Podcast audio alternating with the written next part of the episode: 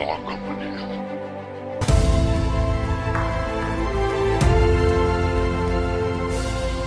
Ratu Makara FM.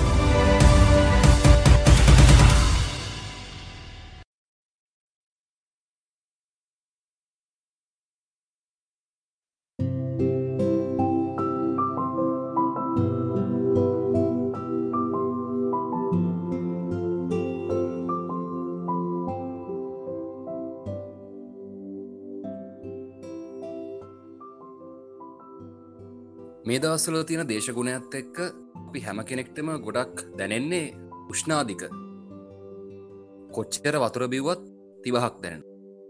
මොනතරං අපි විදුලි පංකායට හිටියත් ට රස්නය කියල දැනෙන මොනතරං ඇඟසේදුවත් මොනතරං නෑවත් තවතවත් දාඩිය දානවා කියන අපිට දැනෙන මේ රත්වෙලා තියෙන දවල් කාලේ ඉක්මන්ට ඉවර කල්ලා අපි ආත්‍රී උදා වෙනවානං කියලා හිතාගෙන තමයි දවල් කාලය ගත කරන්න.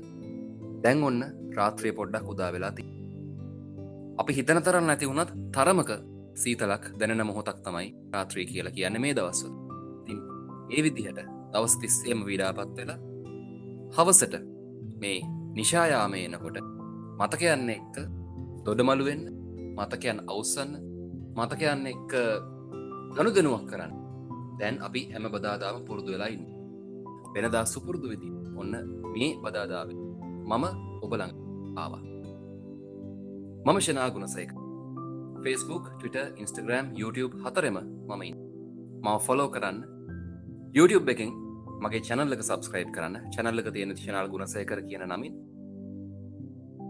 මේසිකුරා අදත් වෙනදා වගේම අලුත් දෙයක් එකතු කරන්න බලාපොරොත්තුරන YouTube ගොස්සේත් ආශාවන්සා මතකයන් ගොඩක එකතුවක් විදිහට මම තියාගෙනන්න ස්ක්‍රබ්බුක් තවත් පිටු කිහිපයක් ඔන්න අදත් කරලන්නයි. එලෑස්ති වෙන්නේ. වෙබ් අවකාශයෙන් ලැවිච්ච අලුත්ම ඉඩ රතුම කරා එම් ඔස්සේ. අපි සතිපතා දැන් මගේ ස්ක්‍රබ්බුක් එක යෝමින් ඒ සඳහා ඔබ විවිධාකාර මාධ්‍යවලින් මාත්‍ය එකතු වෙලයි www.රතුමකර.com ඔෆිසිල් වෙබ්සයිට් එකෙන් වගේම රතුමකර.com ඔෆිසිල් ඇන්ඩරෝයිඩ් එකෙන් ඒවගේම අයිෝස එකෙන් දැන් ඔන්න Apple පාවිච්චි කරන කට්ටිටත් සජීවී පපිත්ත එකතු වෙන පුළුව ඒවගේම ඩිස්කෝඩ් ඇ් එකෙන් සහ පස්සෙ දවසක පොඩ්කාස්ට එක්ක එකතු වෙන හැම කෙනෙක් මම්බෝම ආදරයෙන් මේ සතිය පිළිගන්න. අපි හෙනම් තවත් පරක්කු කරන්න ඇතුව පන්ටම පෙරලල බලමු. අද මොනවද මගේ ස්ක්‍රප්බුක් එක තියෙන්නේ ඉන්නමත් පෙරලල බලන්න. මම මේ දවස්වල දැන් වස්සරක වගේ කාලයක් මුළුල්ලේ ලංකාවේ ප්‍රධාන ජාතික පුවත් පතක හැම අඟහරුවාදාම ජීවිත කතා ලැස්තුවක් ලියාගෙන යන්න. සතියකට එක චරිතයක් තෝරගෙන. ඒ චරිතය කොහොමද තමන්ගේ ජීවිතය ජයග්‍රහණය කරේ කියලා ලියාගෙන යනවා. ඒ නිසාම මේ ජීවිතය ජයගත්ත මිනිස්සුන්ගේ චරිත කතා හොයන්න චරිතාපදාන වගේම ස්වයන් චරිතාපදාන කියවන්නත් මම ගොඩක් කැමති මගේ ජීවිතයට සාමාන්‍ය වශයෙන් තිබට මම දැන් මේ ලියන ලිපිමාලාවත් එක එකක් වැඩියෙන් ඒ සම්බන්ධයෙන් හොයන්න පෙළමිලා ඉන්නවා. මේ විදිහට චරිත කතා හොයාගෙන යනකොට ම කාලෙකට කලින් කියවපු නමුත් සාමාන්‍යෙන් මගේ මතකයෙන් ටිකක් දුරස් වෙච්ච තරමක් විශේෂ ව්‍යාපාරිකයෙක් ජීවිත කතාවක් මට ලං වෙනවා. ඒ සම්බන්ධයෙන් එක්තරා විදිහක තවත් බූස්ට් වීම තවත් උද්දීපනය වීමක් සිද්ධ වෙන්න මොකද? ඒ ව්‍යාපාරික පරම්පරාවේ ඉන්න දියනියක් මුළු ලෝකෙටම අඩ බෙර ගහලා බොහොම ජයට මගුල් සැමරෝමීට මාස කීපයකට කලින්. ඒ අපේ අසල් වැසි රටේ ඉන්දියාවේ. ඉන්දියාවන්න ධනවත්ම පුද්ගලයා මුකේ ශම්බානිගේ දියනියගේ විවාහ මංගලෝත්සේ බොහම ජයට පැවැත්තු ඇමරිකාවේ ඉලරි කලින්ටන් පවා මේ විවාහයට සහභාගී වුණ. ලෝකයේ අති ප්‍රබල උත්කලින් ගොඩක් මේ විවාහයට සහභාගී වුණ.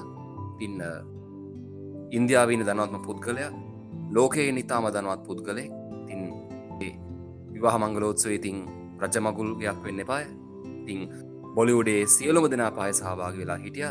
තාම බොහොම සරුවට තිවිච්ච මංගල්ලය මේ මංගල්ලයේදී වියදං කරන්න කෝඩි ප්‍රකෝඩි ගානක් මුදල් තිබුණ. කෝඩි ප්‍රකෝඩි ගණන් වලින් මේ විවාහවෙන් නවක යුවලට දෑවැදි හම් දෙපැත්තේ මාශිර්වාදය මැති බොහොම බොම සරුසාර මංගලුත්සවයක් තිබ ඒ සරුසාර මංගල උත්සවේ තියන්න මුදල් උපයන ව්‍යාපාර හැදුනේ කොහොමද කියලා මුල හොයාගෙන කියොත් ඇත්තරමරි පුදුමාකාරකත් මේ කතාව පටන්ගන්න දිරුබා යම්බානි කියෙන පුද්ගලයාගේ. මේ දිරුබා යම්බානි කියන පුද්ගලයා පුදු මාකාර උත්සාහයකින් මගේ ජීවිතය ජයග්‍රහණය කරපු පුද්ගලේ ඒ පුද්ගලයා තමන්ගේ ව්‍යාපාරය වෙනුවෙන් ජීවිතය මොනතරං කැප කරලා තියෙනවද කියලා හිතනවාන තමන්ගේ විවාහය පවා කරගන්නේ කොද ඇවැද්දර හම්බවෙන මුදල ආයෝජනය කරලා තමන්ගේ ව්‍යාපාරි දියුණු කරගන්න පුළුවන්නේ කිය හිතන්න බලාපොරු ඒ ඇත්තටම මානුෂීය දෙයක් නෙවෙයි. මොකද හොමද ආදරය මිල මුදල්වලට යට කරන්නේ කියන ඒ කාරණය ඉස්මතු වෙනවා. නමුත් මම විශ්වාස කරනවා සමහර වෙලාවට ජීවිතයේදී එක් තැනක් එන්නවා තීරණ ගන්න අවශ්‍ය වනාම තමුන් වැඩියෙන් අවශ්‍ය තමන්ට වැඩියෙන් වුවමනාව තියෙන්නේ මොකක්ද කියන දේ තෝරා බේරා ගන්න බොහොම ක්‍රටිකල් මෝමන්ස් කියලකි බොහොම තීරණාත්මක අවස්ථා කියල දෙයක්. ඉතින් ඔහු ව්‍යාපාරිකයෙක් විදිහට තමන්ගේ මුළු ජීවිතයම ව්‍යාපාරයට දීලා තියෙද්දි ඔහුට අනිත් සාධක දෙවෙනි වෙන්න එනිසා ඔහුට අවශ්‍ය වනේ බිරිඳකට වැඩිය. ඒ බිරිඳගෙන් ලැබෙන දෑවැද්ද වෙන්න. නමුත් එහෙම වුණත් ඒ හේතුව නිසාම පස්සේ පවුල් ප්‍රශ්න ඇති වුණත් ඔහු ටිකෙන් ටික සාර්ථක වෙනවා. එසාතකත්වය පිටි පස්සේ ඉරුබා යම්බානිගේ ආදරණය පිරිඳත් හෙවනැල්ලක් වගේ ඉන්න මේ පොලියස්ට බිස්නස් එක එහමත් නැත්තම් මේ රෙදිපිලි ඇංගලුම් කර්මාන්තයේ බොහොම ඉතාම ඉහලට යන ව්‍යාපාරිකෙක් වෙන මේ දිරුබා යම්බායට හැකියාව ලැබ මං මේ කතා කරන්නේ විසිවනසය වසේ මැදක් හරිය. මුලහරිය ඉවර වෙනකොට.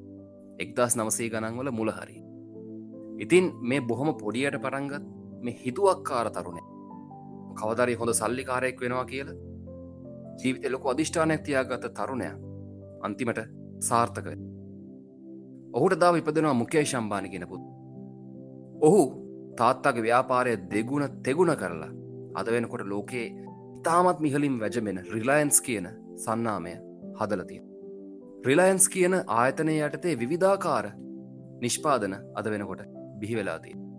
අද රිලයින්ස් කියන ආයතනයේ ජංගම දුරකතන අංශයට පුළුවන් වෙලා තියෙනවා රිලයින්ස් දුරකතන සන්නාමය ඇතුළේ සිද්ධ වෙන සියලුම දුරකතනමතු නොම්ලේ ලබාද. ඇය හම්බ කරන්නේ ඩේටවලින්. ඒ තරමට දියුණු කරන්න විවිධාකාරංශයන්ගෙන් දියුණු කරන්න මුකේ ශම්බානි මැදිහත්වන. එක්තරා සම්මුක සාකච්ඡාවකදී නිවේදකයෙක් මාධ්‍යවේදියෙක් මුකේ ශම්බානකින් අහනවා ඔබ මේ තරමට සල්ලි හම්බ කරන්නේ? මොකක් දොච්චරට ඔබට සල්ලිවලින් තියෙන ඔබට ඔච්චර සල්ලි හම්බ කරන්න තියෙන ඌමනාම මුකේ ශම්බාන උත්තර ඇදෙන මට සල්ලි ඕන්නෑ මුත් ඉන්දියාවට සල්ලි ඕන කිය මුකේ ශම්බානි කියල කියන්නේ ඉන්දියාවේ දළ දේශීය ආර්ථිකයට අති ප්‍රබල බලපෑමක් කරන පුද්ගලේ තාත්තගේ බිස්නස් එක පුතා ඊටත් වැඩි ඉස්සරහටගෙන නමුත් අපි ඕන තරං අහලා තියෙනවා දෙමවපයන්ගේ ව්‍යාපාර එහෙම් පිටිම විනාස කළ දාන දූදරු මුකේශම්බානකින් එහාට මේ ව්‍යාපාරය දිගින් දිගරම තියේද කියලා කියන දන්න නෑ මොකද ව්‍යාපාර ලෝකය කියල කියන හරිම අවිනිශ්ිත තැනක්. නමුත් මේ වෙනකොට තාත්තකෙන් ලැබිච්චද ඉතාම ඉහලට ගෙනියන්න කේෂ්ට පුළුවන්කම්. ඒත් එක්ක මං කැමති තවත් ජීවිත කතාව මේ ජීවිත කතාව ගැන ම මීට සති දෙකට කලින් ඒ ජාතික පුවත්පතේ ලිව්වා. ඒ තමයි ඉන්දියාවෙන් බිහිකරපු ප්‍රවීණ සංගීතඥ වර්තමානය ඉන්නකොට ඉන්දියාව ඉන්න අති දක්ෂතම සංගීතඥා කෙලකි නිවැරදි. ඔහු සලකන්නේ ජියවමාන ජාතික වස්තුවක් විදිිය ජාතියකට පණ දෙන්න පුළුවන් ජාතිය ගීතයක් නිර්මාණය කරන්න ඔහුට හැකියාව තිබ ඒ තමයි අල්ලා රක්කා රහුමාන්. එමත් නැත්තං ඒආ රහුමාන් කියන පුද්ග එයා රහුමාන්ගේ ඇත්තරම අල්ලාරක්කා රහුමාන් නෙවෙයි. ඌට කලින් දිලිප් කුමාර් කියෙන් නමකින් තමයි එලොකට බීවේ ඔහු කොහොම දෙහෙනම් අල්ලාරක්කා රහුමාන්වෙන් එක හරිම කේදනීය කතාවක්. එයා රහමන්ගේ සහෝදරියට වැළඳෙනවා. සුව කරන්න බැරි බොහොම දරුණු රෝගයක්. එයා රහමන් එයා රහමන් කියල කියන්නේ දිලිප් කුමාර්. දිලිප් දේව භක්තිකයෙක් විදිහට හින්දු භක්තිකයෙක් විදිහට ඉන්දියාවේ යන්න පුළුවන් හැම දේවාලකටම ගිහිල්ල ඉල්ලනවා. තමන්ගේ සහෝදරියව බේරලා දෙන්න දෙවියනි මට පිහිට වෙන්න. ම මේ මේ දේවල් බාරවෙන්න මගේ ජීවිතයෙන් බාරවෙන්න මංගේ බාර අනිවාරයෙන් ඔප්පු කරන්න. අනේ මගේ සහෝදරියව කොහොමහරි සනීප කරලා දෙන්න.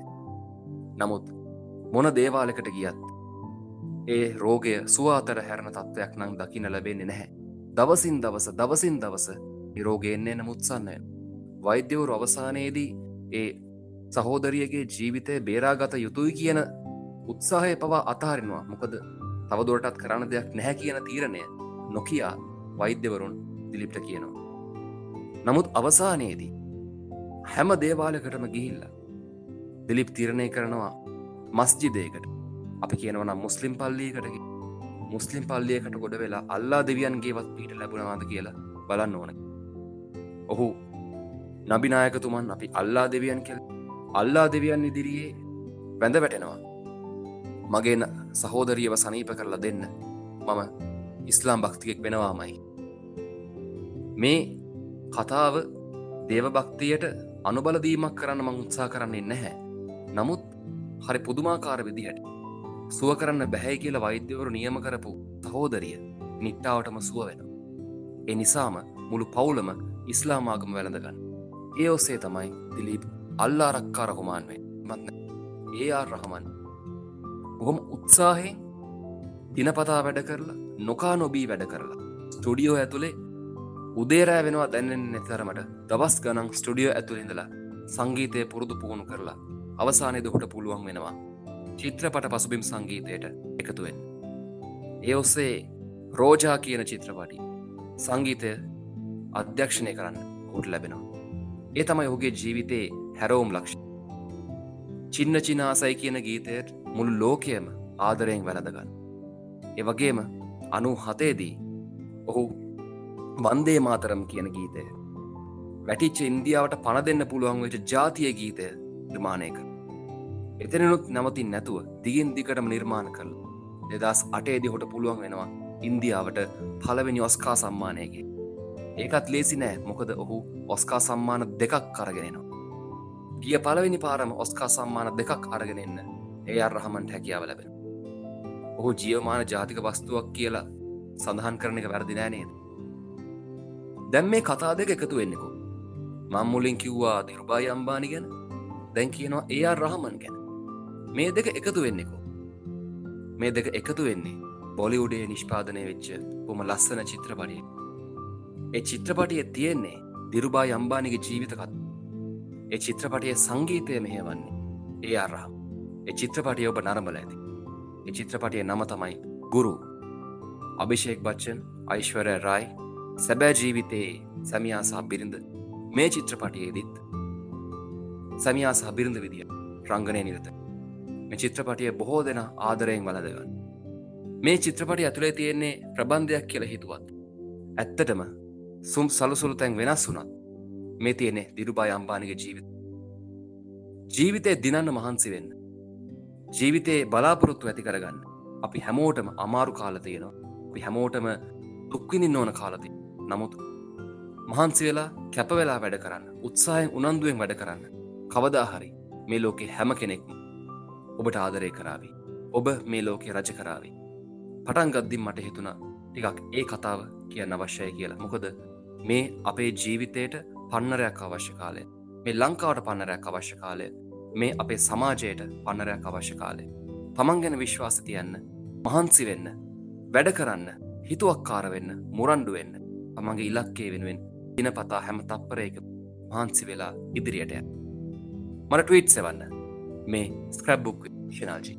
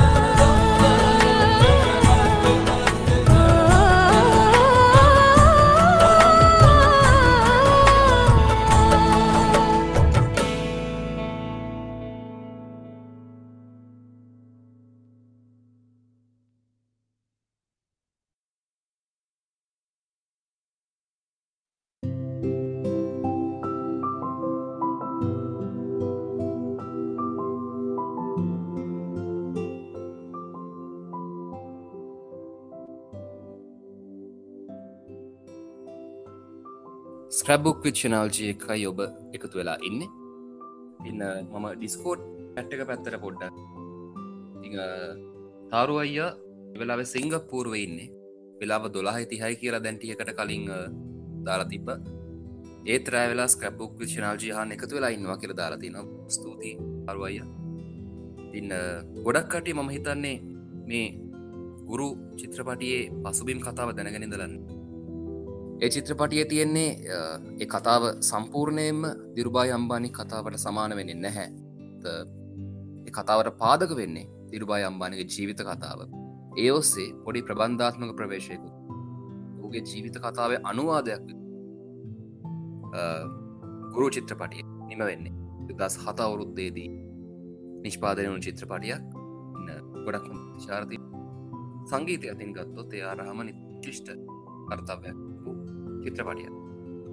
මේ දවස්වල වොයිස් කියන ලෝක ප්‍රකට රියල්ටි සන්නාමේ ඉන්දියන් වර්ෂන් ඉන්දයානු අධියර පැවැත්ව මේ අදරියේ මුල් වටවලදී කියන්නේ බ්ලයින්් ඩොඩිෂන්ස් පවත්වද්දී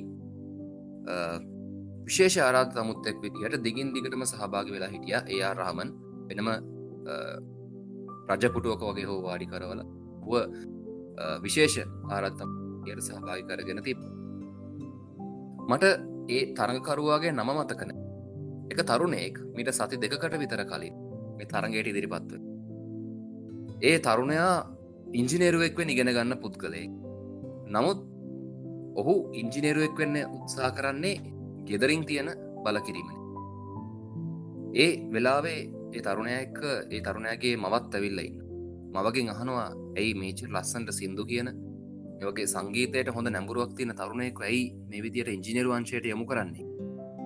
එතකොට ඒ මව උත්තර දෙනවා සංගීතය කරලා කලාව කරලා ලෝක ඉන්න අමාරුයි. එනිසා තමයි කවදාහරි පැවැත්මක් තියෙන් රස්සාාවකට මම්මගේ දරුවා යොමු කරන්නේ. එනිසා තමයි ඔහුව ඒදේට බල කරලා හරි යොමු කරන උත්සා කර නමුත් අර තරුණයාගේ ඇගේ තියෙන සංගීත තරුණගේ හිතේ තියෙන සංගී තරුණයට හැකියාව තියෙන සංගීත. නමුත් මේ සමාජ ක්‍රමය ඇතුළෙන් තරුණයාට හදල තියෙනවා. ආස කරන දේට ඔබ හැකියාව තියන් දේට යොමුුවෙන් එපා. හෙමනොත් ඔබ ඉන්න වෙන්න බඩගින්නේ.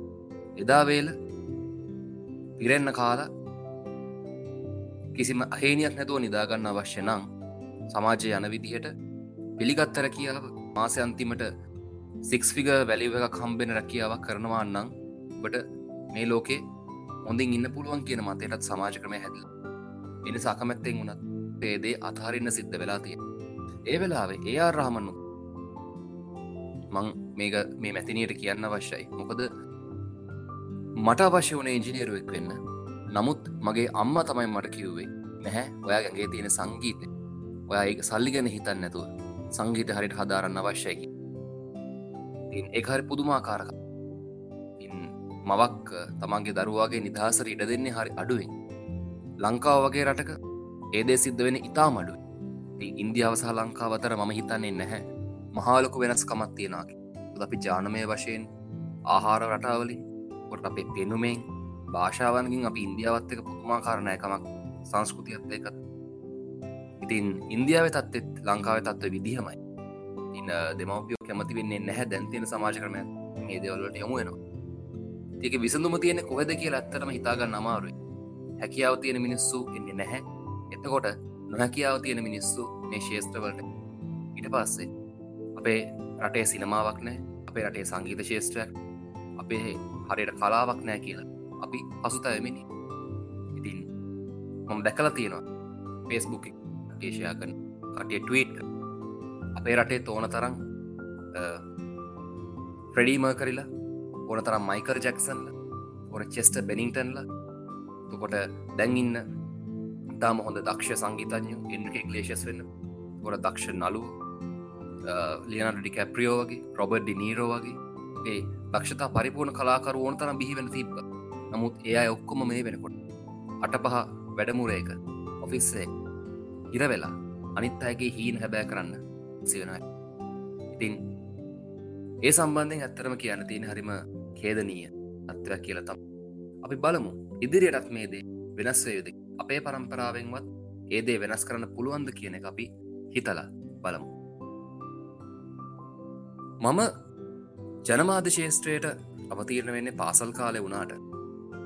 පස්ස කාලෙක මට හිතනවා මේ ජනමාධ්‍ය කියනදේ හැදෑරී යුතු මොක දද වෙනකොට බොහෝ ශේෂ්ඨවල විශේෂයෙන්ම කලාව සහ ජනමාධ්‍ය කෙන ශේෂ්ඨවල ඉහළ තැන්වලට යනවා කිසිම හැදෑරීමක් නැතු කිසිම අධ්‍යාපන ලැබීමක් නැතු ඒ සම්බන්ධයෙන් දැනුමක් නැතුව ඉදිරිටන මිනිස්සෝනක ඒ නිසා තමයි කලාවට මාධ්‍යයට වෙනකොට බොහොම කේදනීරණම කත් වෙලා තිය මම යනවා කොළඹ විශ්වවිද්‍යාලයට ජනමාධ්‍යී තකොට ජනමාධ්‍යංශය අංශ ප්‍රධානයාවිදිය මහාචාරතුමා සමන්තහය මහාචාරතුමා සාමාන්‍යයෙන් ලේසියකට විභාගකට සමතක් දෙන පුද්ගලයෙක් නෙවෙයි. සම්මතසක පේපර් එක පාස්වෙන් හරි අමාරුයි. කොළඹ විශ්වවිද්‍යාලයේ ශාස්ත්‍රපීටේ ඉන්නවානං ඔබේ මිත්‍රය කහල බලන්න. සමන්තහේරත්සගේ සබ්ජෙක්්ක තමයි සිංහල. තිං සිංහල භාෂාවේ කෙල පැමිණියෙක් ඔහු. නිසා උත් එක්ක බොරු කරන්න බැහැ. උක්තාක්‍යයා දිස්පිලි පාපිලි කිසිම දේක ඇදයක් තියෙන බැහැ. අනිවාරයම ලකුණඩු කරනවාමයි මම ඇත්තරම හිතුවා විභාගෙදී මගේ පේපර එකට අනිවාරෙන් මට අසමත් ලකුණත් තම හම්බුවේන මොකද සමන්තසහම ලේසිරක පාස් කරන්න නැහැ කියලා. තින්න මටත් හරි පුදුමයි කෝමරි සමන්තසගේ සබ්ජ පාස් වෙලාති සමන්ත හේරත් කියල කියන මහාචාරතුමා හැම ලෙක්චර එකක් පටන්ගදදිය මුලද කියන කතාවක්. අලුතෙන් පැච්චා කියනකොට කියන කතාවක්. තමයි මම ඒ කාලින්දලම මේ පස්සක හිටිය. මගේ මිත්‍රයෝ තමන්ගේ දේශනහන්නේන විශ්‍යාවන් එක්ක හාද වෙලා උන් දැන් හොඳ පවුල් ජීවිත ගත කරන නමුත් මට තාමත් ඒදේ කරගන්න බැරි වෙලා තිය මං විශ්වාස කරනවා සමහරට මේ බැච්චකින් හරි මට ගැලපෙන කෙනෙක් ලැබේ කියලා. හිතනවා කියලා ඔන්නහොම බොහෝ සුහද කතාබක් බැච්චයකදීම ආරම්භක දවස. මේ කතාවත් එක්ක මගේ ස්ක්‍රැබ්බුක් එක පෙරලද්දි සමන්තසගේ මතකඇත් එක්ක සමන්තසගේ ජීවිත අත්දැකීමත් එක් ඔගේ ජීවිතය මේ වෙනකොට තියෙන තත්ත්ව ඇත්ත මගේ ස්ක්‍රැබ්බුක් එක පෙරලද්දි හිටියටියේම ආලකින් පෙරලපු නැති පිටුවක් මට පෙරලෙන ඒ මගේ පැරණි පෙම්මතිය සම්බන්ධයෙන් තියෙන මගේ මතකයට කාලකින් ආපු නැති මතකයන් තොගයක්. ඒ සම්බන්ධයෙන් පිටු කිහිපයක් ම සඳහන් කරලති නමුත් ඒ ගැන දැන් කාලයක් තිස්සේ මට මතක් වුණේ නැහැ. ඔහොම සුවිශේෂී අවස්ථාටිකක් විතරයි මට දිගින් දිගට මතක් වෙලාති නමුත් ඇය සම්බන්ධයෙන් කතා කරන්න වෙන පරිච්චේද ගණනාවක් ඒ ටික කාලේ වැලිතලාම යට වෙලාගී මට හිතුණා කාලය හරි පුදුමාකාර වැඩක් නේද මේ කාලයාගේ ඇවෑමෙන් මගේ ජීවිතයට මම හැමදාට එකතු කරගන්නවා කියල හිතාගෙන හිටපු තැනැත්තිය. ඇයගේ හැම දෙයක් ගැනම දැනුවත් වෙලා හිට පුත් කළයා මම නමුත් අද වෙනකොට ඇත් එක තිබිච්ච මතකයන් වලින් එහෙම් පිටිම්ම මතකයන් ගොන්නක් පරිච්චයද ගණනාවක් මට අමතක වෙලාගේ ඒටිකා පහු කියවගෙන අද තමයි මතක් වුණේ මේ මේ දේවල් සිද්ධ වනානේ මේ මේ දේවල් කතා බහ කරන්නේ මේ මේ තෑගි අප ඇතර හුවමාරුණානේද ඒ තෑගි දැන් ආගිය අතක් නෑනේ ඒ කතා කරපු පෙම්බස් දැම් මතක් වෙද්දි අනේම මේ දේවලුත් කතා කරල මොනතරං පෙමින් වෙලා හිටි මෙවගේ මතකයන් ගොඩකට මගේ හිත නගත්තා මේ හැම දෙයක්ම කාලයාගේ ඇවෑමෙන් තමයි මගේ මතකින් ඇත් වෙලාදී එතකොට කාලය කියන දේ මට කළේ උදව්වක්ත් එමත් නැත්තම් කාලය මට ද්‍රෝහිකමක්. සමහරවිට කාලේ හිතන්න ඇති නෑෂනල් පයිස්සරහට යන්න ඔය මෙතන නැංගුරන්ලාගෙන හිටියොත් ඔයට තව දියමකට යන්න වෙන්න නැහැ කිය ඒ නිසා මටත් නොදැනීම ඒ නැංගුරම ගලවලා මාව ටිකෙන් ටික ටිකෙන් ටික දියමට එකතු වෙන්න දීලා මගේ ගමන යන්න ඉට දෙන්න. නමුත් ආපෝ මට ඒදේ මතක් වෙච්චකම මං ආයිතයේ තොටුපොල හොයාගෙනැවිල් ආයත් නැංගුරන්නන්න උත්සා කර. තකටිකට ගසක් ගියාට පස්සේ කාලය ආයත් සැරයක් මටත් හොරෙන් ඒ නැංගුරම ගලවල ආයත් එලියට යවාවි කාලේ හැටිහෙමයි ඔබට ඇතිය වගේ මතකයන්කි මං හිතනවා මේ වෙලාවේ මං මේ කියපු කාරණ ඇත්තේ සමහරවිට ඔබේ පැරණි මතකයන් ගැන ඔබට අමතක කතා මතක් වෙනැති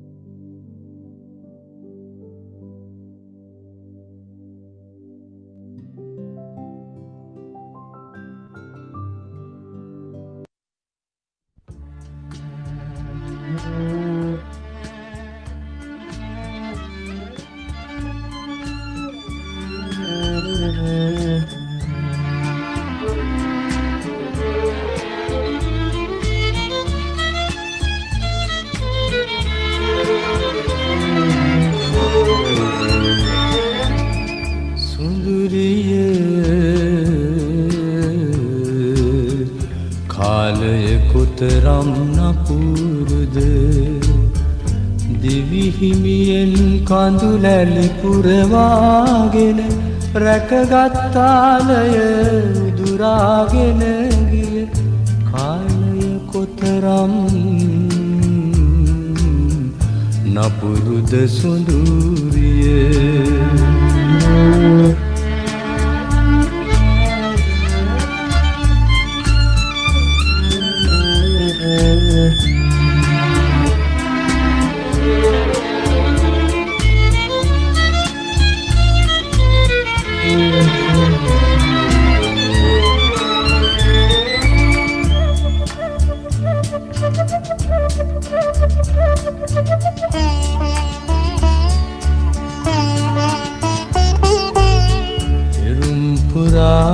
දුකසේ ගලපාගත් කවිය ඔබම වී නැලවුණ යුගයක.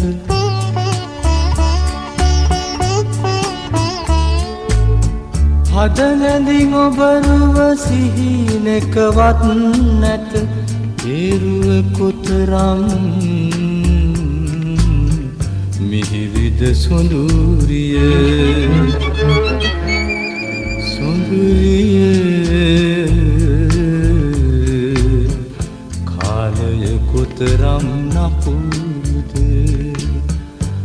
දිවිහිමියෙන් කඳුලැලි පුරවාගෙන රැකගත්තාලය දුරාගෙන ගිය කාලය කොතරම්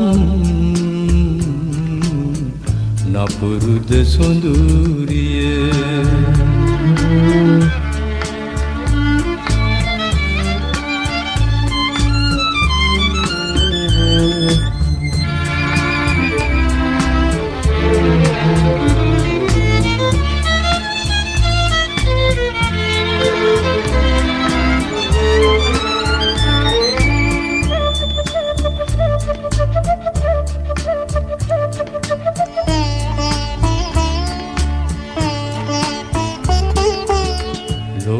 හුරාවිලිලාදී කරගත් වසන්තයේ සඳවි ඇදුන දවසක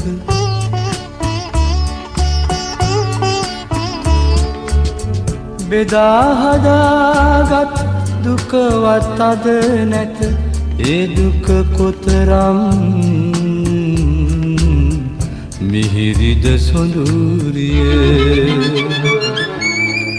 සොඳුරිය කාලය කොතරම් නපුරුද?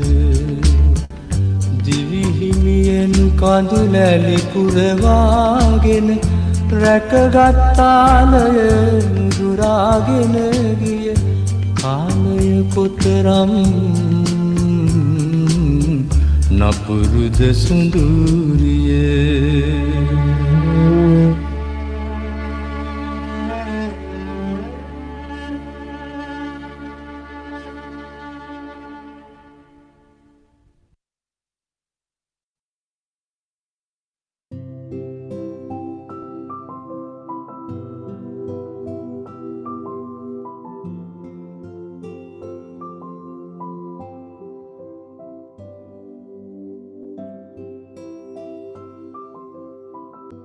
ආශාවන්සහ මතකයන්න එක් එකතු වෙලා ඉන්න මේ වෙලාවේ. දැන් වෙලාව දහය පහු වෙලා විනාඩි තිස් හතයි සිංගප්පුරුවට වෙදැන් වෙලාව පාන්දර එකයි. ආරුවය එකතු වෙලා ඉන්නවා පිත් එක සජීව එවගේම දිලාන්න අයිය ප්‍රාන් මහත්තයා නදීස් සුලා එවගේම නලින්ද වෙලා ඉන්නවා. ස්ක්‍රබුක් වික්ෂනාල්ජයක ඩිස්කෝඩ් ඇපයි එවගේම රතුමකර.කොම් ෆිසිල් වෙබ්සයිට් එකෙන් ඇන්ඩරෝයිඩ් ඇ් එකෙන්. අයිස් අප වෙලාවේ එත් එකතු වෙලා ඉන්නවා. ආදරණීය සහුරුතු පිරිසල පස්ට දවසක පොඩ්කාස්ට එක එකතුවෙන කට්ටියවත් මේ වෙලාවේ හොම ආදරෙන් මතක්ක ආදරෙන් මතක් කරනවා කියලා අපි කියනවා. මන් දැනුත් කිව අපි ආදරෙන් මතක් ආදරය කියල කියන්නේ අපේ පතේ ලොකු ඉඩක් වෙන් වෙන. සමහරු එක පිළිගත්තත් නැතත් ආදරට අපේ හිතේ ලොකු ඉඩක් වෙන් වෙලාතිී මට මගේ මිත්‍ර එක්ව කාලෙකට පස්සේ මුණගහෙනවා මේ කොළඹදී. ඇත්තටම බලාගෙන යනකොට නුවර ඉස්සර හිටපු මගේ මිත්‍ර ගොඩක් දැම මේ ගෙන්දකම් පොළොව පයගහලා ඉන්න. නුවර ගියාම මුණගැහෙන්න කට්ටිය නැහැ. හැම කෙනෙක් වින්න කොළඹ. සතියන්තයේදී ඒ අය නුවර යනවා. මට සතියන්තෙදි නුවරන්න විදිහක් මොකද සතියන්තෙදී ගොඩක් කාරය බහුල වෙනවා. කලාකටයුතු ගොඩක් තියෙන සති අන්තයේදී. සති මැද දවසක නිදහසක් ලැබුණොත් තමයි මට නුවර තමරට බලා යන්න සිද්ධ.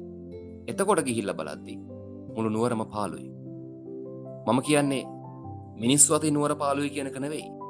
අඳුරන මිනිස්සු අතින් නුවර හරි පාලුයි නුවර වෙන්දර විඩිය ජනා කිය නමුත් මන්දන්න මුවුණු දැන් නුවර නැහැ.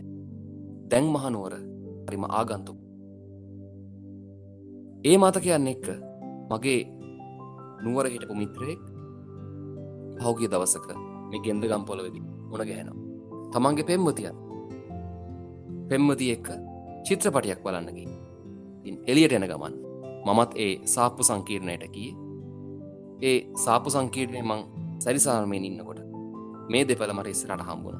කාලෙකට පස්සේ හම්බුණේ වෙනස් වෙලායින් ඒ දෙන්න විවාහවෙන් ඉන්නවා කියල කිව්වා. මේ අවුරුද් අගහරයේදී. මට ආරාධනාවකුත් ලැබුණ. ඉතින් මම ඔහුත් එක් කතා කරන ගමන්ම අපේ පෙම්මතියක විස්තරත් අහන්න එපාය. මනමාලීක විස්තරහන්නත් එපාය. මම ඇත් එක්කත් කතා කරන්න උත්සා කරන්න ඇත්ත එක් කතා කරන හැම වෙලාවකම මගේ මිත්‍රය තමයි ඉක්මට පැන්ලා උත්තර දෙන්න. නමමොකක්ද කෙලැහුවොත් ඔහු තමයි පැන්ල උත්තරද ආරයි. මෙත් නුවරද? මෙයා කොළඹද කිව්වම ඒකරත් උත්තරය දෙන්නේ මගේ මිත්‍රයමයි. ඔය විදිර දිගින් දිගරම තුන්හතර පාරක් සිද්ධ වෙද්දි මං මිත්‍රකින් ඇහුව ඇයි මචන් ඔබ මෙයාගේ මාධ්‍ය ප්‍රකාශක දයි මෙයා කියනවට ඔය උත්තර දෙන්නේ? මගේ මිත්‍රය දුන්නා. මාව මගේ මානසිකව එහෙම්ම බිම ඉඳගන්න තරමේ උත්තරයක්. ඇත්තනම මං කකුල් දෙකින් හිටගෙන හිටියට මං හිතින් ඇත්තරම එතන වාඩි වුණා. මගේ මිත්‍රය කිව්වා මචං එයට කතා කරන්න බැහැ එය උපතින්ම කතනය අපහසු කෙනෙක්. ඇත්තර මට හිතාගන්න බැරි වුණා ඒ මොහොතේදී මම ඔහුට දෙන්න ඕන පිළිතුරමොකක්ද මම ඔහුගින් අහපුේ ප්‍රශ්නය වෙනුවේ ම සමාවගන්න ඕනෙ කොහොමද? ඇත්තරම ඒ වෙලාවෙ තප්පර හතරක පහක ලොකු කියන ඕක්වඩ් මෝමන්ට එකක්. ඇත්තර මේ වගේ බලවත් අපහස්ථාවයට ලක්වෙච්ච මොහොතකට මං පත් වුණ ඇත්තටම ඊට පස් එක්ගෙදර එනකම්ම කල්පනා කර. ආදරය කියන්නේ මොනතරම් පුදුමාකාර දෙයක්ද? දෙන්න දෙමල්ලු පෙම්බස් කතා කරගෙන විවාහ වුණාට පස්සේ ඒ පෙම්බස් පෑල දොරින් පැන්ල ගිහිල්ල පෙම්බස් වෙනුවට රණ්ඩු සරුවල් පොමාරු වෙන හැටි මම ඕන තරන් දැකළ මගේ මිත්‍රන්ට ඒද අත්වේ අත්වෙනවා මන් දැක නමුත් මේ ආදරය හරි පුදුමාකා ඒ දෙන්නට කතා කරන්න භාෂාවක් තියෙනවා. ඒ භාෂාව අපිට තේරෙන ඒ ඒ දෙන්නට ආවේනික වෙච්ච භාෂා. ඒ තමයි ආදරය හැ ඒ ආදරයට හොඳ මුදාහරණයක් පිට අපේ ජීවිතවලින්ම ගන්නපු සරල මුදාහරණය තම මනුෂ්‍යයෙක් සහ සුනකයෙක් අතරේ තිබෙන්න්න වූ ඒ ආදරය. අපිට සුනකයාව තේරෙන නෑනේ නමුත් සුනකයට අපිව තේරෙන්න්නෙත් නෑනේ අපි අතරේ ගණු දෙනුවක්ති මානසික් ගණු දෙනුවක් හදවත් ගණු දෙනවා ඒ ගණු දෙනුව හරි පුදුමාකාරය නමුත් අපි කියන දේ සුනකයට තේරෙනවා. සුනකයට අවශ්‍යදේ අපිට තේරෙනවා. අපි සිංහලෙන් කතා කරලා නෙවෙයි. අපි ඉංග්‍රීසියෙන් කතා කරලා නෙවෙයි. අපි දෙපැත්තෙම අන්‍යෝන සම්බන්ධයක් එකම භාෂාවෙන් සිද්ධ වෙන නැහැ. නමුත් අපි කියන දේ සුනකයට තේරෙනවා. අපි සමහර තීරණ ගන්න ගියාමත් සුනකයට තේරෙනවා. සමහර සුනකයෝ නාවන්න කිය ගමන් අපි කියන්නෙත් නැතුව සුනකයා දන්න මාව මේ නාවන්න තමයි යන්න කිය නාන් අකමැති සුනකයෝ ඒක මගහරෙනවා සුනකයා වෛද්‍යවරයට පෙන්න්න එක්කං යනකොට වාහනෙට නගගන්නකොට සුනකයා දන්නවා මා මේ ඩොක්ට බලන්න තම එක්ගෙන යන්න කිය ඔන්න සුනකයා වාහනට නගින් අධිමතික ඒ හරි පුදුමාකාරයි. අද වෙද්දී විද්‍යාඥයෝ පර්යේෂණ පවත්වන සුනකයාට මනුෂ්‍යයාගේ හිත කියවන්න පුළුවන් හැකි ඕකම අපි ගේමු ආදරයට. ආදරණය හදවත්දයකට පුළුවන්ද? කිසිම භාෂාවක් නැතු අපි සම්මතයක් විදිහට ගන්න මේ භාෂාවන් ටික නැතුව කතා කරන්න. ඔවු. ආදරයට ඇත්තර මෙම කතා කරන්න පුළුවන්. මම මෙච්චර කල්ලක විශ්වාස කළේ නැහැ. ඒදේ භාෂාවක් විදියට අපි කතාබා කරනවා. පෙම් බස් තුඩනවා අපි රෑලි වෙනකං එස්සමස්ක ඉස්සර පෙම් හසුන්යව දැන් ඒකට ඩිජිටල් ආරෝපනයක් ඇවිල්ල අපි නිස දැස් ලියනවා. ඒ දේවල් අපි ඒ වෙලාවේම අපි කෙටි පණිවිඩ විදිහට එමන් නැත්තන් මෙසෙන්ජ පණිවිඩ විදිහට යවන ඒ විදිර අපි අකුරු වලින් කරන සෙල්ලම වාචික සෙල්ලම මේ භාෂාවත් එක් කරන සෙල්ලම. නමුත් හැඟීම් වලින් පුළුවන්නම් කතා බා කර ඒ හැඟීම් වලින් පුළුවන්නම් ආදරය කරන්න. ඇත්තටම මම හිතනවා ඒ තමයි වටිනා මාදරේ මොකද ඒ දෙන්න කතා කරන්නේ. මේ ලෝකෙ කතා කරන්න පුළුවන් උතුම්ම භාෂාව.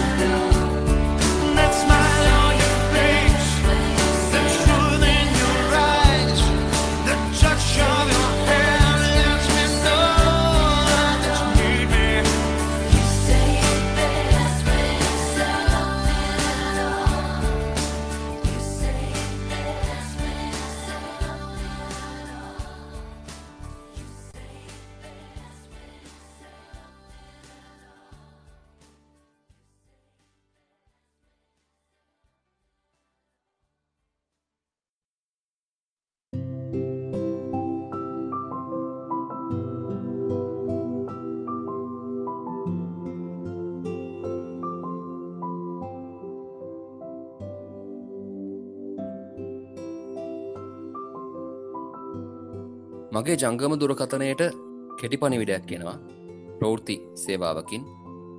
ශ්‍රී ලංකා ක්‍රිකට් කණ්ඩායම අදත් ඔන්න තරගය පරාද වෙලා තියෙනවා කියල්. ඉතින් අපිට කවදාහරි තව බලාපොරොත්තුවක් ඇති කරගන්න පුළුවන්ද කියන ප්‍රශ්නය තියෙනවා. නමුත් අපි ලංකාවයි ඇත්තටම එකට කෙල කියන්නේ ආගමක් හා සමාන දෙයක්. හැම කෙනෙක්ම පුදුමාකාර ආදරයක් දක්වන දෙයක්. ලංකාව ලෝකෙට ගිය ක්‍රිකට්වලින් කියල කිවොත් ඉතාම නිවැරදි. කාලයක් ලංකාව හැඳින්නුනේ ජයසූරයගේ රට කියලා. තිං ලෝක කුසලානේ දින්නාට පස්සේ අවුරුද්දේ ඉන්දියාවේ රූපරාජනය තෝරණ තරගේට සනත් ජයසූරි සහභාගි වුණාම ඔහු ඇන්ද කෝට් කබාය කෑලි කෑලිවට ඉරාගන්නවා. රසිකයෝ මතක ඇති සනත් ජයසූරිය සහභාගනක රියල්ටි වැඩසටහනකට නර්තනය හා සම්බන්ධ වෙච්ච පොලියුඩේ ඉන දැවන්තයෝ අභිෂෙක් බච්චන් කොට මාදුරටික්සිත් වගේම කරන් ජොහාර් නිශ්්‍ය මණ්ඩලෙ ඉන්නවා. ජයසූරිය ඉස්සල්ලාම එදා ඔවුන් ඉදිරියට ආවහම ඔවුන්ගේ මුහුණේ තිබිච්චේ හැඟීම් ටික මතකනම් ට තේරෙනවා ඇති ලංකාවේ ක්‍රිකට් චරිතවලට ඔවුන් මොනතරම් ආදරය කරනවා මාලිංග IPL ගියාම ශාරුක්කාන්ගෙන් ලැබෙන ප්‍රතිචාරය එක කැමරා කාශයකට ග්‍රහණය වෙලා තිබ්බ. ඉතින් ඒ වගේ දැවන්තයන්ට අපේ රටේ සම්පත් ගොඩක් වටිනවා. පෙරට ලොකු ලෙගසි එකක් තියෙනවා ක්‍රිකට් සම්බන්ධය ක්‍රිකට් බිහි කළේ එංගලන්තය. නමුත් බිහිකරපු රටටත් එහාගින් මේ ලෝකයේ ක්‍රිකට් ශේෂත්‍රයේ නොමැකර නාමයක් තියන් ලංකාඩස් ලැබුණා. නමුත් කාලයාගේ ඇවෑමෙන් අනිත් හැම ශේෂත්‍රයකටම සිද්ධ වුණා වගේ. අනවශ්‍ය මිනිස්සු ඉහළ පුටුවලට පත්වීම නිසා අද වෙනකොට ක්‍රිකට් ක්‍රීඩාවට අභාග සම්පන්න කාලයක් උදා වෙලා තින් අප බලාපොරොත්තුවෙන් ඉන්න දිරියේදී තාමත් ශ්‍රී ලාංකිකයෝ විදිහට එකම පවුලක් විදිය හැමදාමත් අපිට නැවතත් ලෝකයේ ඉහලින්ම වැජබෙන ක්‍රිකට් කණ්ඩායම් බවට ද හැකියාව ලැබේ. ඒ තරමට රසිල් තාමත් දැස්තල්ලගෙන බලාගෙනන්නේ ඒ තරමට ලංකා මිනිස්සු ක්‍රිකට්වලට ආදරේ. අපි තාමත් කොච්චර මැච් පැරදුනත් අනිවාරයෙන් වැඩෑර්ල ගෙදරෙන ගමන් රූපවාහිනියක් තියෙනවා නම් මොනයම් හෝ කඩයක් ඉස්සරහ මිනිස්සු පස් හය දෙෙන එකතු වෙලා පස්ස එක දහය විස්ස වෙලා ඉදරයන එකත් අමතක් මැච්චක බල ළමයි ඉදරය ඒ තරමට ආමත් අපේ මිනිස්සු ක්‍රිකට්වලට වශීකෘත වෙලායි ක්‍රිකට් කියනදේ ඇඟට පදං වෙලාතිය ක්‍රීඩකැන්ට පුළුවන්නන් ආයත් ලංකාවේ රසකයන්ට සාධාරණ කිෂ්ට කරන්න. ක්‍රීඩාලෝලීන්ට බලාපොරොත්තුවත්ද ඒ තමයි එකම සතුට. බලාපොරොත්තුව ක්‍රිකට් නැවතත් ලෝකේ ජයගනීවිකි ශ්‍රී ලංකා සන්න. මම දැන් ඉන්න කොළඹනේ. මම විශ්වාස කරනවා ස්ක්‍රබ්බුක් විච්චනාල්ජී මේ වෙලාවේ අහගෙන ඉන්න බහුතරයකයි ඉන්නෙත් කොළඹ හෝ මොනයම් හෝ නගරයකට ආසන්නව. මේ සතිය මැද අපි ගෙවන්න. සති අන්තේද අපි හැමෝම ගමරට බලා යනවා. මට පෞද්ගලිකව බැරිවුණාට බොහෝ දෙනෙක්කේ මහරගමට ගියාම තකොට කොට්ටාවට ගියාම කොටුවට ගියාම පිට දකින්න පුළුවන් ඕන තරම් කදමලු බැඳගෙන. මටම ගෙදර දුවනවා. දවසක් දෙකක් හරි ගෙදර ඉඳල ඉන්න තිබ්බන ඒ හුළඟ වැදිල ඉන්න තිබ්බන ඒ හුස්ම ආග්‍රහණය කරන්න තියෙනවාන මොන තන සනීපදගෙන හැඟීම හැම කෙනෙක් නිවෙස් බලායන අපි මේ ඇවිල්ල ඉන්න මොකටද? අප හීන හැබෑක. තරුණය විදි තරුණයෝ විදිහට ජීවිතය ජයගන්න ආසාය විදිහට ගොඩාක් හීන හිතේ පුරවගෙන ඉන්න තරුණ සමය ගත කරන පුද්ගල විදිහට හැම කෙනෙක් නගරබද ප්‍රදේශවල මොන තරං ඇදිල තියෙනවද කියල බලාගන්න පුළුවන්. අප්‍රේල් නිවාඩුව ලැබුණ. අප්‍රේල් නිවාඩුවට මේ මුළු කොළඹම එහෙම් පිටිම්ම අත්භූත නගරයක් බවට පත්. ගෝස් ටවුන් එකක් බවට පට් සියලුම කඩකාමර වැහැන් සියලුම කාර්යාල වැහෙන. එහෙම් පිටිම්ම මංමාවත් ටිකයි බිල්ඩින් ටිකයි විතරක් කොංක්‍රිට් වනාන්තරයක් මේ පටේර ප්‍රදේශ ඉතුරු වෙනවා. ඒ කියන්නේ මේ කොළඹ කලාවට ඇවිත්තින අති බහෝතරයක් මිනිස් වෙන්නේ කොළමින් පිට. ගණනය කරලා තියෙනවා මේ වෙනකොට ලංකාවෙන් හරි අඩක් ඉන්න කොළඹ කිය ඒ කියන්නේ කෝටියකටත් අධික ජනකාය ඇයි මේ ඇවිල්ල ඉන්න? අපේ හීන හැබෑකර අපිට දේවල් නැතුවද? නැහැ. අපේ ගමරටවල් වල අපිට ගොඩක් දේවල් තියෙනවා. අපේ මිත්‍රවෙන්න අපේ යාලුවයින් අපේ ඉඩකඩන්ති අපේ ගෙවල් තියෙනවා. නමුත් අපේ අලුත් හීන හැබෑ කරගන්න අපේ අලුත් හීනවලට ඉඩක් හොයාගන්න මේ පොළවේ අපේ ඉඩ කොහෙද? අපේ තැන කොහෙද කියලා හොයාගන්න. අපේම තැනක් හොයාගන්න. අපි මේ ගෙන්දගම් පොළොව හොයාගෙන එනවා. මම නුවර හිටියට මගේ පවුලේ මුල් තියෙන්නේ ගාල්ලේ. ඒක දැන් අර මේ දවස්සල මම දකුණේ මම දකුණේ කියලා ලොකුවට කෑගහගෙන යන විදිහේ පම්පුවර් ගැහිල්ලක් නෙවේ මට එක කියන්න ඕනුන එක හේතුවකි මම ගාල්ලෙ ගුණසය කර ඒ කියන්නේ ගාල්ලෙ හබරාදුවට ගියාම හබරාදුවෙන් ඇතුළට ගියාම තියෙනවා පිටිදුව කියලා ගම පිටිදුව කිව්ව හම මන්දන්න අනිවාරයෙන් ඔබට මතක් වෙන්නේ එක්තරා චීවරධාරිය මත බේදයට තුත් දුන්න භික්ෂුවක්ද චීවරධාරියද්ද කියලා නිර්ණය කරන්න බැරි පුද්ගලේ ඔහුටත් අපේ නිවසත් එක්ක සම්බන්ධයක් තියෙනවා කියලා මම කලින් දවසක් කියලා තියෙන අපි පෞද්ගලිකව මුණ ගැහිච්ච වෙලාවක අපි මුහුණට මුහුණ සම්මුඛ වෙච්ච වෙලාවක මම ඒ සම්බන්ධයෙන් ඔබට යන බලාපොරොත්තු වෙනවා. අපි මුණ ගැහුණොත් එහෙම පිය ගැන කතා කර මේ පිටිදුව කියල කියන්නේ හරිම ලස්සන ගමක්. ගමක් කියල කියන්නේ වචනය පරිසමාම් තාර්ථයෙන්ම ගමක්. ලිං තියෙන වෙල්්‍යායවල් තියෙන එත්වතු තියෙන තාමත් කදේ මාළු අරගෙන යන තාමත් කඩමණ්ඩියක් හන්දියට ඇවිල්ලා මිනිස්සු දාං අදින්න එකතු වෙන තේකක් ගහන ගමන් රටේ වල්පල් කියවන ඕපදූපක කැලෑපත්තර ගහන් මී හරක් යන. කොටින්ම සිංහල පාඩමේ අපි ඉගෙනගත් මේ වනකොට නගරයේ පෙන්නන අර අපි සාමානයෙන් ප්‍රසිද්ධ මාධ්‍යවල අවුරුදු දවසර දකින අර ප්‍රබන්ධාත්මක අවුරුද්ධතිය හැම දෙයකිම පිරිච්ච අවුරුද්ධ තියෙන. අර ගමේ ඔංචිල්ලා පැදගෙන කමතේ සෙල්ලං කරගෙන පෙනෙන අවුරුද්ධ තියෙන. ඒ අවුරුද්ධ තාමත් ඒ විදිර සමරණ ගමක් තමයි පිටි දුව කියල. මම ඉඳලා ඉඳලා ආලකට පස්සේ පිටිදුව ගමට ගියාම ඒ වෙනස මට දැ ඒ ගස්කොලං වල හුළඟ ඇඟට හරිම සනීපයි.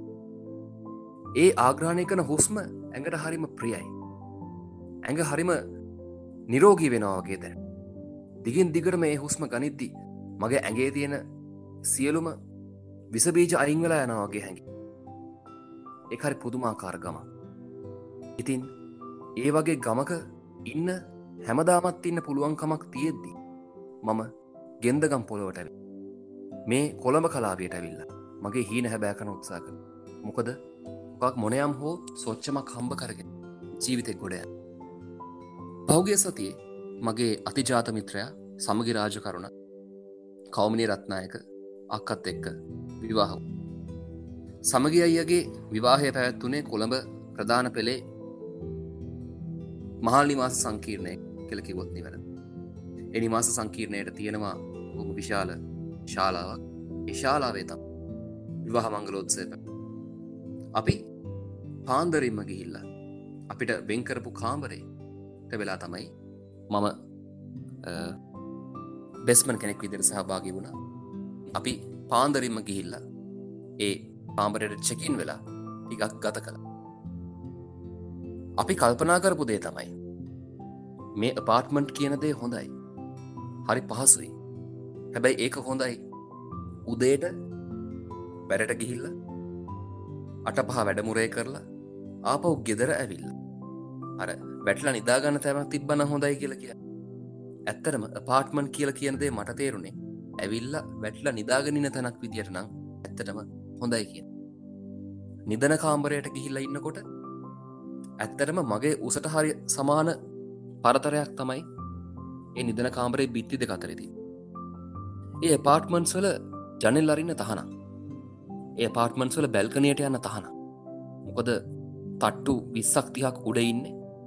මොකක් හරි ප්‍රශ්නයක් ගිහිලිවරලා එලියට බැස්සොත්තයෙන් මොනෑම හේතුවක්හින්ද එලියට බැහලා එතනුත් එහාට අඩියක් තියන සිද්ධ වනොත්තේ තත්වේ සෝෂනීයයි කොදේ වගේ සිද්ධි වාර්තා වෙලා තියෙනවා. දෙන්න දෙමාල්ලන්ගේ රණ්ඩුවක් ගියොත්තේම රණ්ඩුව දුරදිග ගියොත්තේම ඒ වගේ සිද්ධියක් කත්වෙන්නත් පුළුවන්. එහෙමත් නැත්තං කට්ටිය බොම සතුරු සාමිචියදනකොට සුමහිරි පානය පදමට ගහලා ඉන්නකොට පොඩ්ඩක් එලියට ගිහිල්ල එතනින් එහාට අඩියක්තිය නොන කියලා හැඟීමක්ක ඒ තත්වත් සෝෂණ ඒ නිසා බැල්කන ඔක්කොම බහලති මේ ජනෙල් ලොක්කොම බහලති ඒ හැම ජනයලකම් පනිවිඩයක් ගහල තියෙන ස්ටිකර් එකක් වේ. මේ ජනේල විවෘත කරන උත්සාහ කරොත් ඕ විවෘත කරොත් අනිවාරයම ඔබට දඩයක් ගෙවන සිද්ධ මොකක්ද මේ සිදකත ජීවිතය ලක්ෂ ගණන් කෝටි ගණන් හම්බ කරන්න. කොළඹ මැද්දේ ඉන්න පුළුව නමුත් මොකක්දේ ජීවිතය බැල්කනයට යන්න බැරිය එකේ පොඩ්ඩක් තිරරෙද්ද ඈත් කරලා ජනේලයෙන් පොඩ්ඩක් එලිය දිහා බැලුව කියමු. එතකොට පේන්නේ අහස සූරණ මැදුරු ටික. එක පැත්තකින් බලද්දී නවලෝක ස්පිරිතාල පේන තව පැත්තකින් බලද්දි අලුතෙන් හැදෙන ඇල්ට ඇක පේන තව පැත්තකින් බලද්දි තවත් අලුතෙන් හැදෙන පාර්ට්මන්ස් පේන අලුතෙන් අපාර්ට්මන්ට් හැදෙන් හදන ඉඩංවල වැඩ සිද්ධ වෙන හැට. එහෙම් පිටිම්ම කොංක්‍රීට් ඔන්ගානක් මගේ ඇස් දෙකුඩ විල්ල අතඇරලදානවා මේ ගෙන්දගම් පොලෝ විසි ගස් කොලන් කියර නාමයක් ඇත්ත පලාතක පේනන ඇතුළේ ඒ අපාර්ට්මන්ට් එක ලස්සන කරන්න තැන්තැන්වල පොඩි පැලකි තියලති ඒක අතිසුකොබ්බෝගී මහල් නිවාසයක්. අතිසුකොබ්බෝගේ නිවාසයක්. බලන්න ඕනම ටීවි චැනල්ල එකක්. හොඳ සුව පහසුම ඇඳංති සුව පහසුම කොට්ට මෙට්ට. හැම දේ මතර පයටති සේවකයොඉන්න එක දුරකත නැමතුමකින් තමන්ට අවශ්‍ය ඕනෑම කෑමක් ලබාගන්න පුළුවන් අවස්ථාව නමු ඒ පාර්ට්මන්ට් එක ඇතුළේ කිසිම නිදහසක්. ඒ නිදහස තිබිලත් අපිට මේ නගරයට ඇවිල ඒ දුක් විඳින සිද්ධ වෙලාති එම සිද්ධ වෙලාතිය මේ ආර්ථික ක්‍රමයෙන් අපිට ඒදේ ඒදේ ඒ විදියට සිද්ධ කරන්න කිය බල කරනයි ඒ නිසා තමයි ඉඩක් හම්බෙච හැම වෙලාක අපි හැම කෙනෙක් අපේ ගමට දුවලගේ දවසක් හරි පෑක් හරි හුස්මක් කරගෙන ආපත් සොන්ද පාන්දරම අලුත්ම සතියක වැඩමුරේට ඇත්තටම අපේ ජී අපි විසින්න මේ ක්‍රමය විසින් මොනතරම් අගාදයකට ඇද දමාගෙන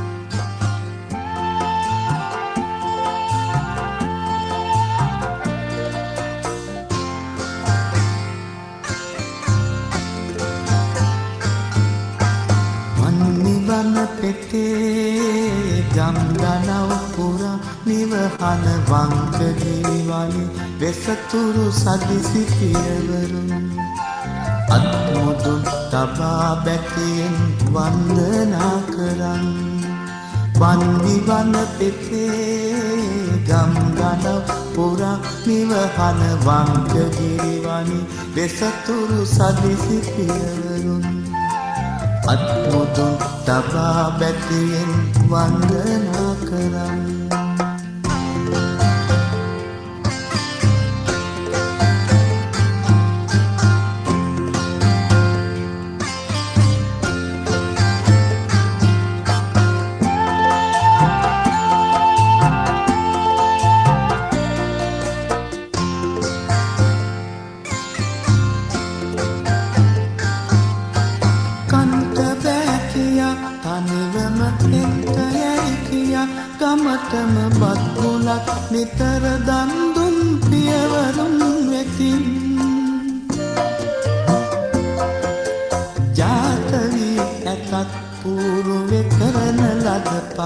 පලදී පින්න දැසහිලි නගරය අසල දූපුතුන්.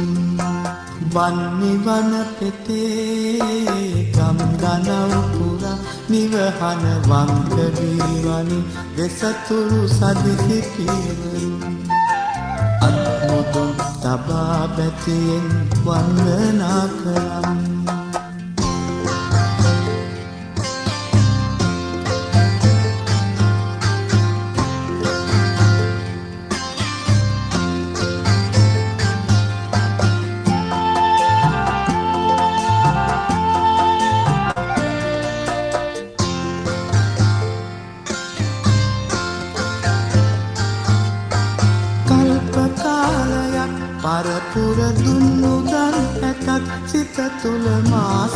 මාසකට වරක් ලැබෙනුයේ සොච්චමක් බැවින්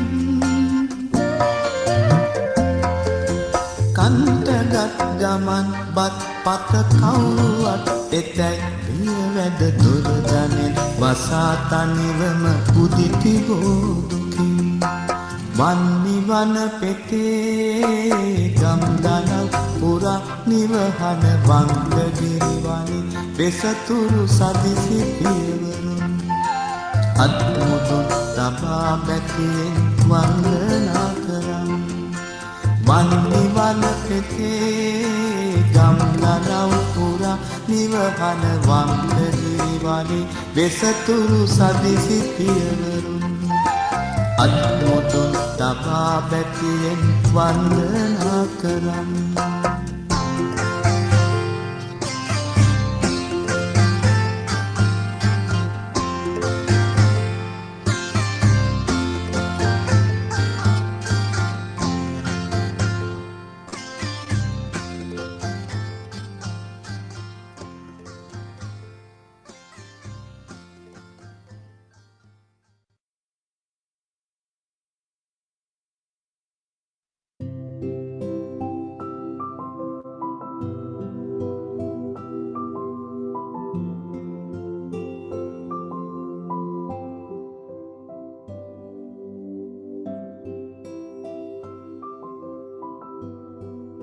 අද ඇඩමින් විදිහට මට තාක්ෂණක දායකත්වය දෙනවා නදීස්. බොහොම ස්තුතියි.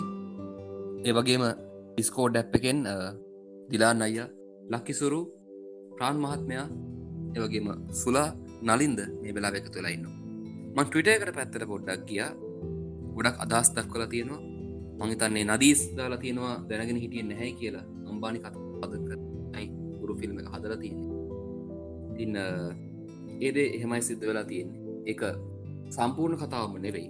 යම්තාක් දුරකට දිරුබා යම්බානිගේ ජීවිත කතාවෙන් තමයි මේ ගුරු චිත්‍රපටිය නිර්මාණය වෙලා තියෙන්නේ. දිරුබා යම්බානි සම්බන්ධයෙන් තියෙනවා එක වාර්තා චිත්‍රපටියක් විනාඩි පහලවක විතර YouTube එකේ හොයාගන්න පුළුවන්. ඒක නරබන්න කොට කොහොමද අඩියේ ඉඳල ගහේ ඉනි පෙත්තරම නැග්ගේ කියනද ඔකට දැනගන්න පස්ථාවතින බොහොම සාර්ථක.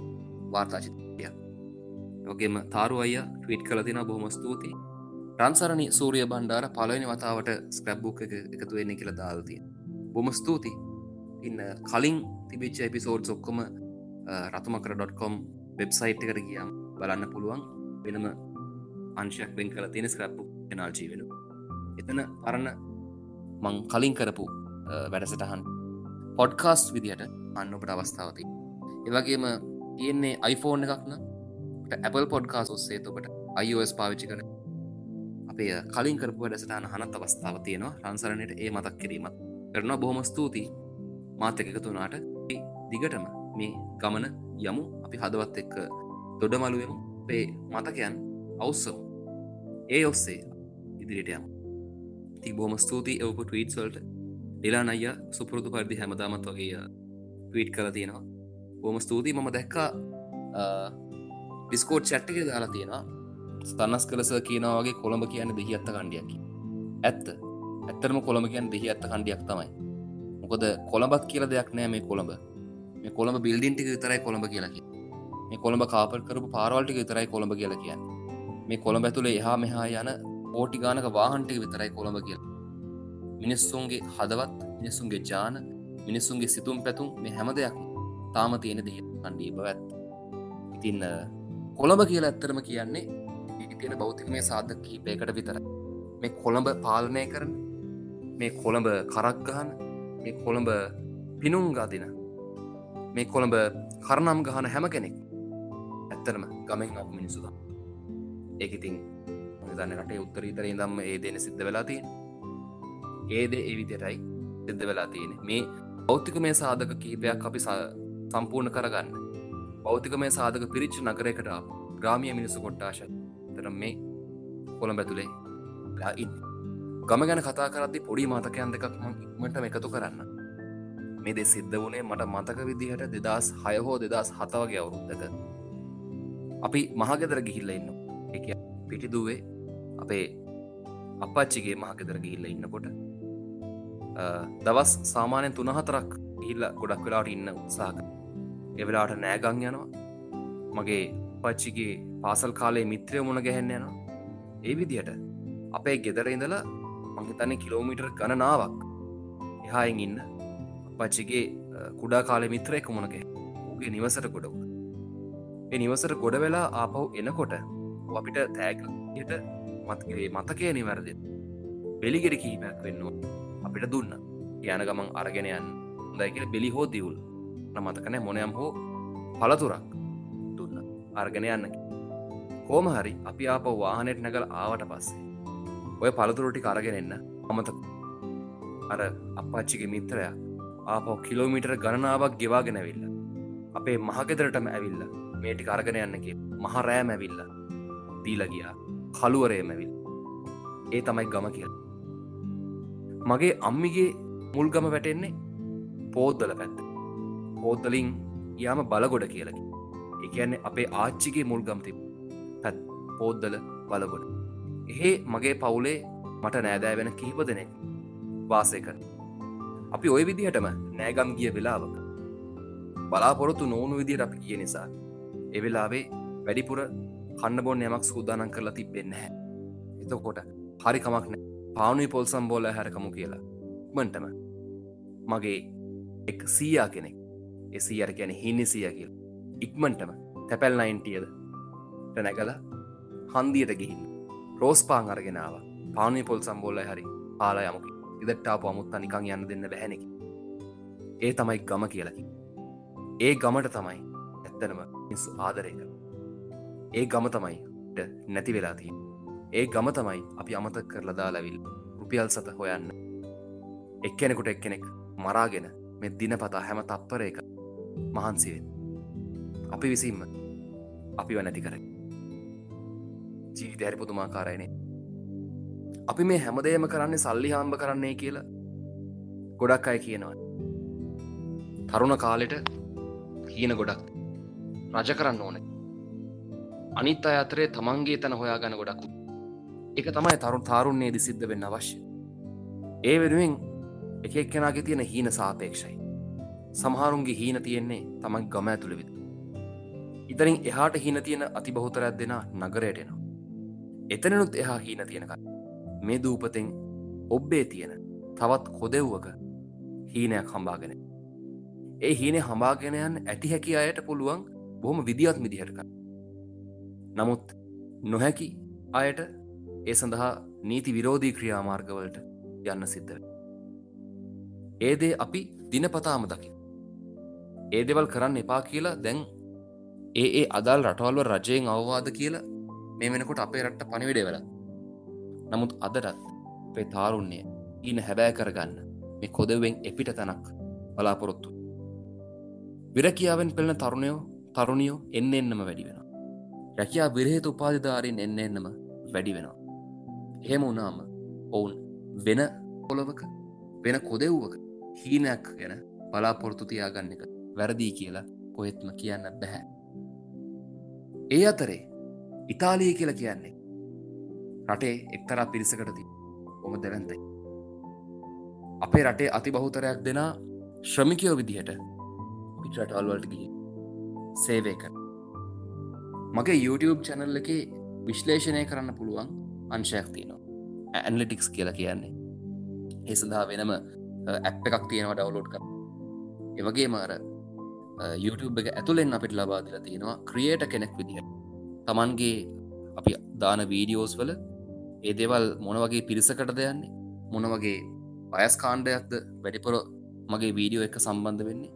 ඒ විදිහට බලන්න පුළුවන් දත්ත එකතු කිරීමේ ඇප් එකක් මට ලබා දෙෙනවා YouTube ඒ ඇප් එක බලද්දි මට තේරණ දේතම් මට මගේ YouTube චැනල්ලකටන වියස් වලින් ලංකා ඇතුළ වියස්දී සියට පනස් හතරක් ඉතිරිය සියල්ලම මගේ වීඩියෝස් වලට එන්නේ. පිට රටේ. මන්දාන හැම වීඩියෝ එකක්ම දානය සිංහලේ ඒ කියන්නේ පිටරට ඉන්න විදේශික මිනිස්සු මගේ වීඩියෝ බලනා වෙන්න බැහැන. එක් කියන්නේ ඒ රටවල්ල ඉන්න ශ්‍රී ලාංකියෝ තම බලන්න. සමස්තයක් විදිර ගත්තම සීයට පණහක්කටත් ආසන්න ප්‍රමාණය. ඒ කියන්නේ මගේ වීඩියෝසල්ටන වියසලින් එන්නේ ලංකාවෙන් පිටයිද රටවල්ටික බැලුවාම දකුණු කොරියා සෞදි අරාබි බහරයෙන් ඕමාන් කටාර් ඔය විදිහට මැද පෙරදිකට ගොඩක් යනවා. ඉතාලියට ගොඩ ඒවගේම දකුණු කොරියාවට ගොඩක් ය ජපානට සහ ඕස්ට්‍රේලියාවට. ඒ කියන ලංකා මිනි සුක්කොම් පිටරට දන්නේ. මගේ බැච්මේට්ස්ල මගේ සමකාලීන ආසල් සමකාලීන උසස් අධ්‍යාපන සමකාලීන අති බහුතරයක් දෙෙන එලංකා මගේ පවුලත් එක හිතවත් එක පවුලක් ඉන්න ඔවුන්ගේ නම සඳහන් නොකරන්න මට අවසර දෙන්න. මොකද ඒ පවුල බොහොම ලංකාවේ තාම ගෞරවාදයට පාත්‍රවෙන පව මොකද ඒ පවුලේ ඉතා වැඩිමල් පුද්ගලේ හරි විදිර ගත්තොත්ත මේ පවුලේ ජේෂ්ඨයා ලංකාවේ බිහිවෙච්ච ප්‍රවීණ සාහිත්‍ය දරේ ඒ සාහිත්‍ය දරයාගේ මොනුබුරා මගේ සමකාලීන වයසේඉන්න ඔහු මේ වෙනකට ඔස්ට්‍රේලියාවේ තමයි වාසය කර නමුත් ඔහුට නැවතත් ලංකාවට එන බලාපොරොත්තුවක් ඔහුට ඔහු තමයි පවුල එකම දරුවා. ඔට තනි දේපල විදියට ඉඩං අක්කර ගානක් හැම දෙයක්ම විකුණල දාලා ඌ දැන් ඔස්ට්‍රේලියාවේ පදිංචි වෙන්න සූදානම්. මොකද ආයත් ලංකාවට එන්න බලාපොරොත්තුවක් නැහැකි ලංකාවේ තාරුන්නේට තමන් පයගහලන්න පොළොව ගැන බලාපොරොත්තුවක් නෑ කියල කියන එක මොන තරම් අභාග සම්පන්න කාරණ අද වෙනකොට සාමාන්‍ය නවයෝන් විය ඉන්න තරුණයෝ තරුණියෝ බෞතරයක්ගෙන් හල බලන්න. අනාගතයේද මොකද කරන්න ඉන්න කිය අනිවාරෙන් කියන රට යන්න තමයි ඉන්න කිය අද වෙනකොට අලුතැන් ඉපදෙන ළමයින්ට සිංහල නමක් එක් ඉංග්‍රීසි නමක් දාන ප්‍රවණතාවකුත් තියෙනවා. මොකද පිටරට ගියාට පස්සේ ඒ අයත් එක්ක මුහුවෙන්න නම එක්තරා විදිහකට හේතුකාරක වේවිකි හරියට අපි බ්‍රතාාන කිරීටයට යටත් වෙලා ඉද්දි සිංහල නමක් එක ඉංග්‍රිසි නමක් දැම්මා වගේ ඉතින් මතු බලාපොරොත්තු තියාගත යුතු පරම්පරාව. තමන් පයගහලන්න තමන්ගේ රට ගැන සියලු බලාපොරොත්තු අතඇරලා තියෙනකොට අපි කොහොමද රටේ අනාගතයක් ගැනහි හරිම සෝචනයකා එහෙම කරන්න සිද්ධ වෙලා තියෙන්නේ අවුරුදු ගණනාවක් තිස්සේ මේ රටේ සිද්ධ වුණු පැරදි නිසා. මං කතාව සීරියස් කරන බලාපොරොත්තු වෙන නැහැ. නමුත් තාරුන්නේ ගීතය විදිහ මාක මේ ගීතය හඳුන්නනවා මේ ගීතය ඇතුළේ තියෙන්නේ අපේ තරුණ කමේ තියෙන මුරන්ඩුකම අපේ හීන් හැබෑ කරගන්න අපි කන කට් මම හිතනවා මේක තමයි ලංකාවේ තාරුන්නේ සදාකාලික